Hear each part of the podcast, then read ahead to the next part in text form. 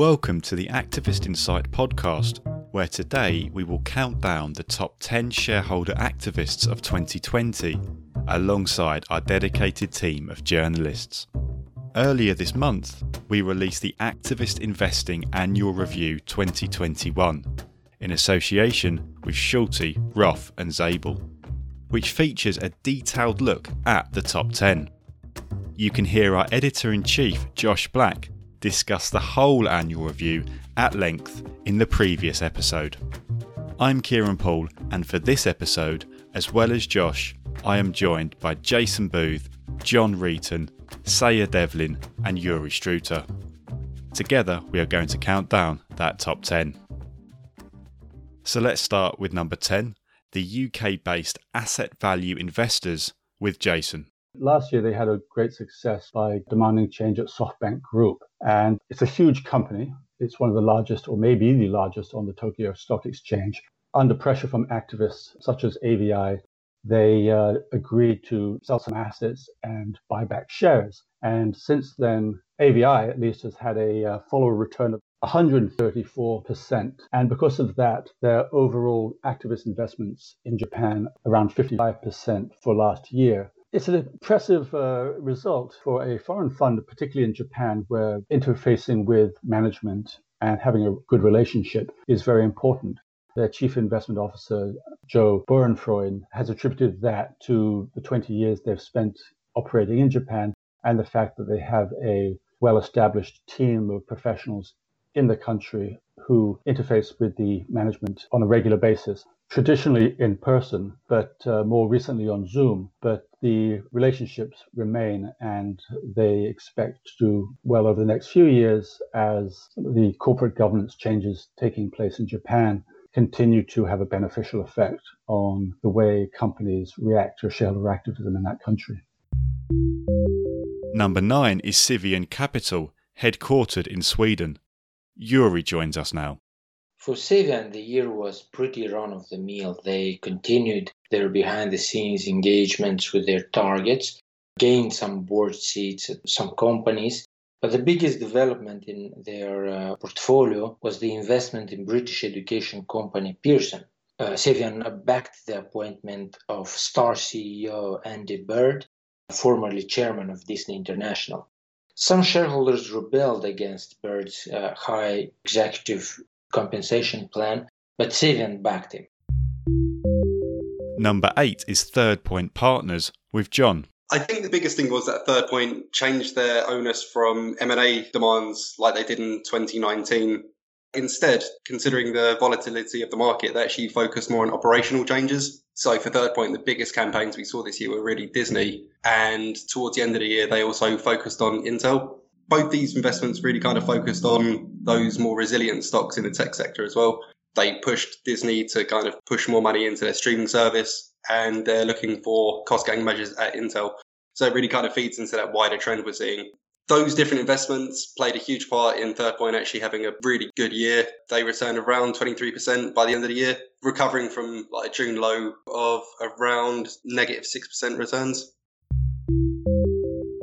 Number seven is Oasis Management, which is based in Hong Kong. Jason. Oasis had a great win early in the year with Sun Corporation, who they targeted calling for change and looking for five seats on the board. And they were successful uh, in a proxy vote in April and has generated a follow return of over 40%, which is very strong. But most of Oasis's activity in Japan has been mergers and acquisition related. They recently accepted a take private deal for convenience store chain Itochu that they had originally opposed, but then accepted after the takeover price was increased. Likewise, they had a lucrative investment in Tokyo Dome, which runs entertainment stadiums in Tokyo and which has also seen a takeover offer that was increased. But it's also interesting to note that Oasis, though they're based in Hong Kong and invest primarily in Japan, they also are active elsewhere for example, recently benefited from the deal between Marathon Petroleum and Japan's Seven & i Holdings, in which the Japanese company has taken over Speedway's chain of convenience shops at their petrol stations, which was pushed for by another, again, by Elliott Management. They also, elsewhere in the world, for example, in the UK, they have a large stake in UK fashion label Superdry. Number six is US based Sachem Head Capital Management with John. So Sachem's number of publicly targeted companies fell in 2020, falling to three from five in 2019. Despite that, it was still a good year for the activists, though.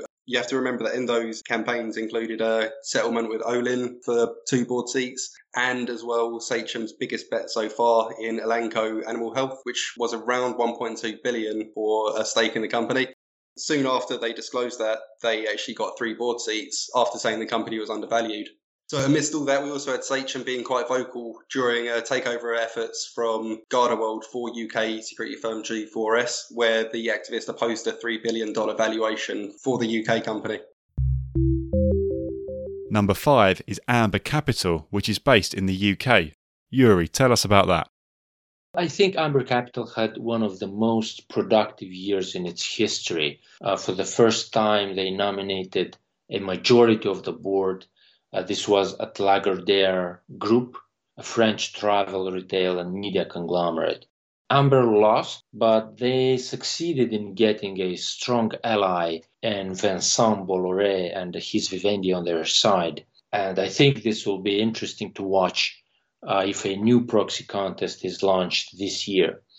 Elsewhere, Amber has also been more assertive in Spain at Prisa, Prisa is an iconic media and education company that, among other assets, owns one of the country's most read dailies, El País.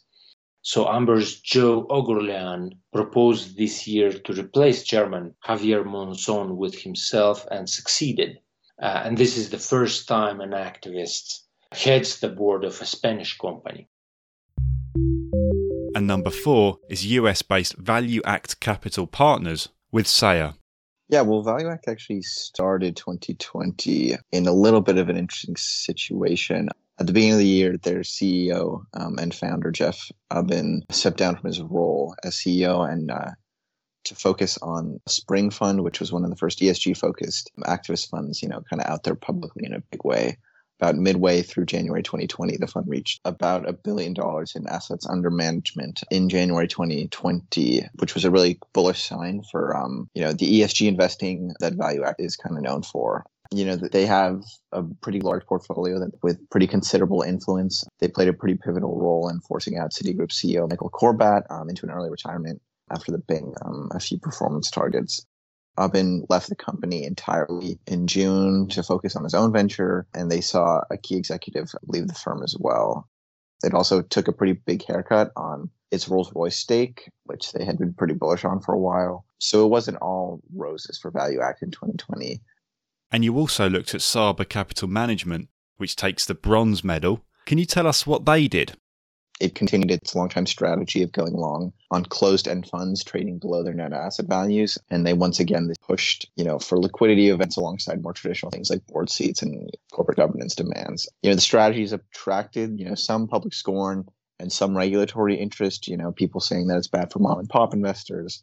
You know, regulators saying that these aren't really what the funds are designed for, that they're not really designed for, to be activist targets. But they held firm with their strategy and it seemed to pay off. They averaged about a five and a half total follower return. According to our data, their chief investment officer, Boaz Weinstein, he's kind of argued that the closed-end fund structure has protected underperforming high fee funds from like the rigors of the marketplace. And the hedge fund actually did really, really well in March specifically when market turmoil really hit the US because of the coronavirus. They used a pretty interesting hedging strategy um, that's designed to navigate volatility. And their flagship fund reported 33% gain through mid March, and its tail fund, which is a fund designed for um, market stress, rose uh, nearly 100% through mid March as well. Um, so they had a really strong year.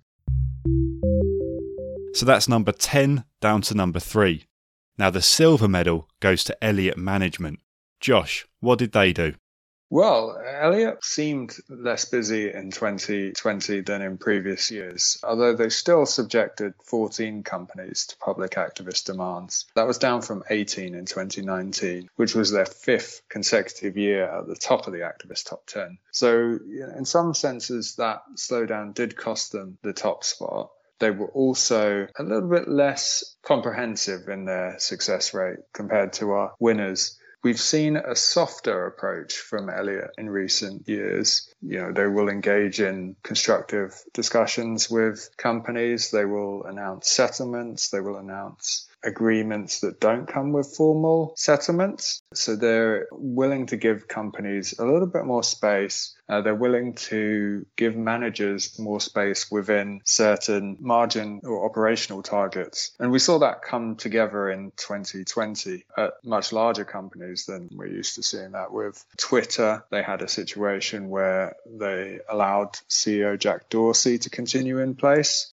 At SoftBank in Japan, they gave CEO Masayoshi Son a lot more space to reshape SoftBank in terms of the divestment of assets and share repurchases. And in some ways, he went further than they expected him to, while still retaining a good amount of control over the Vision Fund.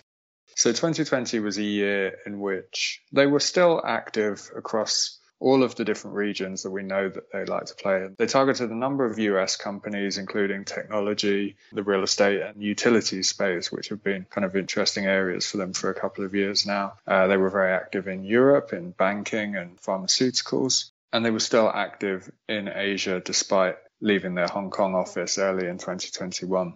We're very used to seeing Elliott Management innovate in activism. In 2020, they partnered with a private equity firm to bid for Cubic, and they also sort of dipped their toe into environmental activism by arguing that utility company Evergy could grow faster by exploring renewables. Although no one's expecting Elliott to become the leading ESG activist in the years to come. And claiming gold is starboard value. Jason, what did they do to set themselves so far apart from the rest? They are a dedicated activist fund when they launch campaigns, they very, very rarely halt them. And in the words of one of their portfolio managers, they said, you know, we have a long term belief that leadership matters. And in times of stress, leadership matters more. So they didn't back off when others did. For example, they nominated eight candidates for the board of GCP Applied Technologies. Now, uh, most companies tend to settle with Starboard given their track record. You know, they haven't lost a proxy fight since 2012. But in this case, GCP's management decided that they thought maybe the odds were in their favor, so they fought all the way to a proxy vote and they lost. Starboard won all eight seats on the board of GCP. That's a board of 12 in total. So they took a controlling stake. Four months later, the CEO, Randy Dearth, was fired. You know, Starboard followed through on their uh, strategy that leadership counts. You know, once that happened, then basically every other company that went up against Starboard decided to settle. So they settled with three companies, Mednax, Box, and Commvault. And that gave them an additional 11 seats. Likewise, at Merit Medical Systems, that gave them three seats rather than risk a fight over the seven seats that Starboard was targeting. And that investment alone, which they only took in January 2020, uh, returned 60%, which is a very strong return. And that sort of short term uh, activist campaign and quick return is pretty standard of Starboard. They have a uh, average uh, investment period of around a year, which is pretty short. Number two on the list, I believe, Elliott is two years on average, as is ValueAct. So they tend to go in quickly and come out quickly. But the strategy seems to work very well for them because they um, have an average follower return on its current investments of nearly 40% you know, they've started 2021 just as aggressively as they started 2020, following a very similar leadership matters philosophy. They're very smart. They pick their targets really well. They come out like swinging with a whole deck of information, very strong arguments, telling you exactly what they want. The last time they actually went to a vote was in 2014. I believe it was Darden's. They crushed them, swept the board, basically took over the company. And since then, like everybody's settled with them. Also in the annual review, Eleanor O'Donnell, who looks after our activist shorts reporting, details the top five short sellers of 2020. So on the show today, we'll be looking at the top three in detail. So, Eleanor, before we get on to that top three, which short sellers finished fifth and fourth? So, in fifth place was Muddy Waters Research. They made 10 new bets against companies last year, probably the most notable being Inovio Pharmaceuticals and Luckin Coffee. And then in fourth place, we had Blue Orca Capital. They released three new short theses through 2020, kind of having differing results with all of them. But when I spoke to their chief investment officer, he said, you know, 2020 had the potential to be an extinction event with the government you know, injecting stimulus into the market, they kind of identified that it was about discipline and risk management last year and just kind of getting through. Okay, so then who gets the bronze medal? J Capital Research came third. They had eight new short positions last year. It was a bit of a crazy year for them. They accused Ideanomics of stock promotion. They alleged there was a Ponzi scheme at GDS Holdings. But probably the biggest for them was Luckin Coffee because, you know, they backed that anonymous report that questioned the company's financial performance. Um, and while, you know, Luckin initially denied the claims, they later revealed that they'd fabricated about $300 million of their sales in 2019. So, you know, the share price went cratering. The company was delisted from the NASDAQ. There was a full blown conflict between directors. So, that was a really successful one for them. And who's in second place with the silver medal? Citron Research came second. They had nine new campaigns last year. They were kind of mixing between technology and healthcare companies, but probably the most notable for them was Inovio Pharmaceuticals. They said that the company was basically a stock promotion because they were claiming to have found a viable candidate for a coronavirus vaccine. But when I spoke to the founder, Andrew Left, he said to me that if you saw the company, if you saw what they do, if you saw how they operate, a vaccine was never a consideration for them. So that was quite a big one for them. And what else did he tell you? He said they probably could have stayed short the stock and it probably would have continued to go down. They would have continued to find success with it. But just with the way the markets are right now, that company could have literally put out a positive announcement tomorrow and the stock price would have gone up again. So they decided to, you know, cover their short and come out of it. And finally, then, who takes gold? Hindenburg Research came first. They had a crazy 24 new campaigns last year they didn't focus as much on the healthcare sector like they did in 2019. They kind of moved more towards consumer cyclicals and technology. They had, you know, their nationwide renowned thesis on Nikola that sent the stock down more than 60% by the end of the year. And when I spoke to their founder, Nathan Anderson, he said to me, you know, the resignation of the chairman, Trevor Milton, and the collapse of the deal they had with GM was just really surreal moments for the short seller. And then looking ahead to this year, you know, Anderson's really positive about his firm's future. He told me that they've got really high quality, like multi billion dollar projects that they've got in the works that they've never had before. So they're just really staying focused. They're trying to make this a great year. And he told me to expect some fireworks. So it'll be interesting to watch them this year. That's it for today's episode.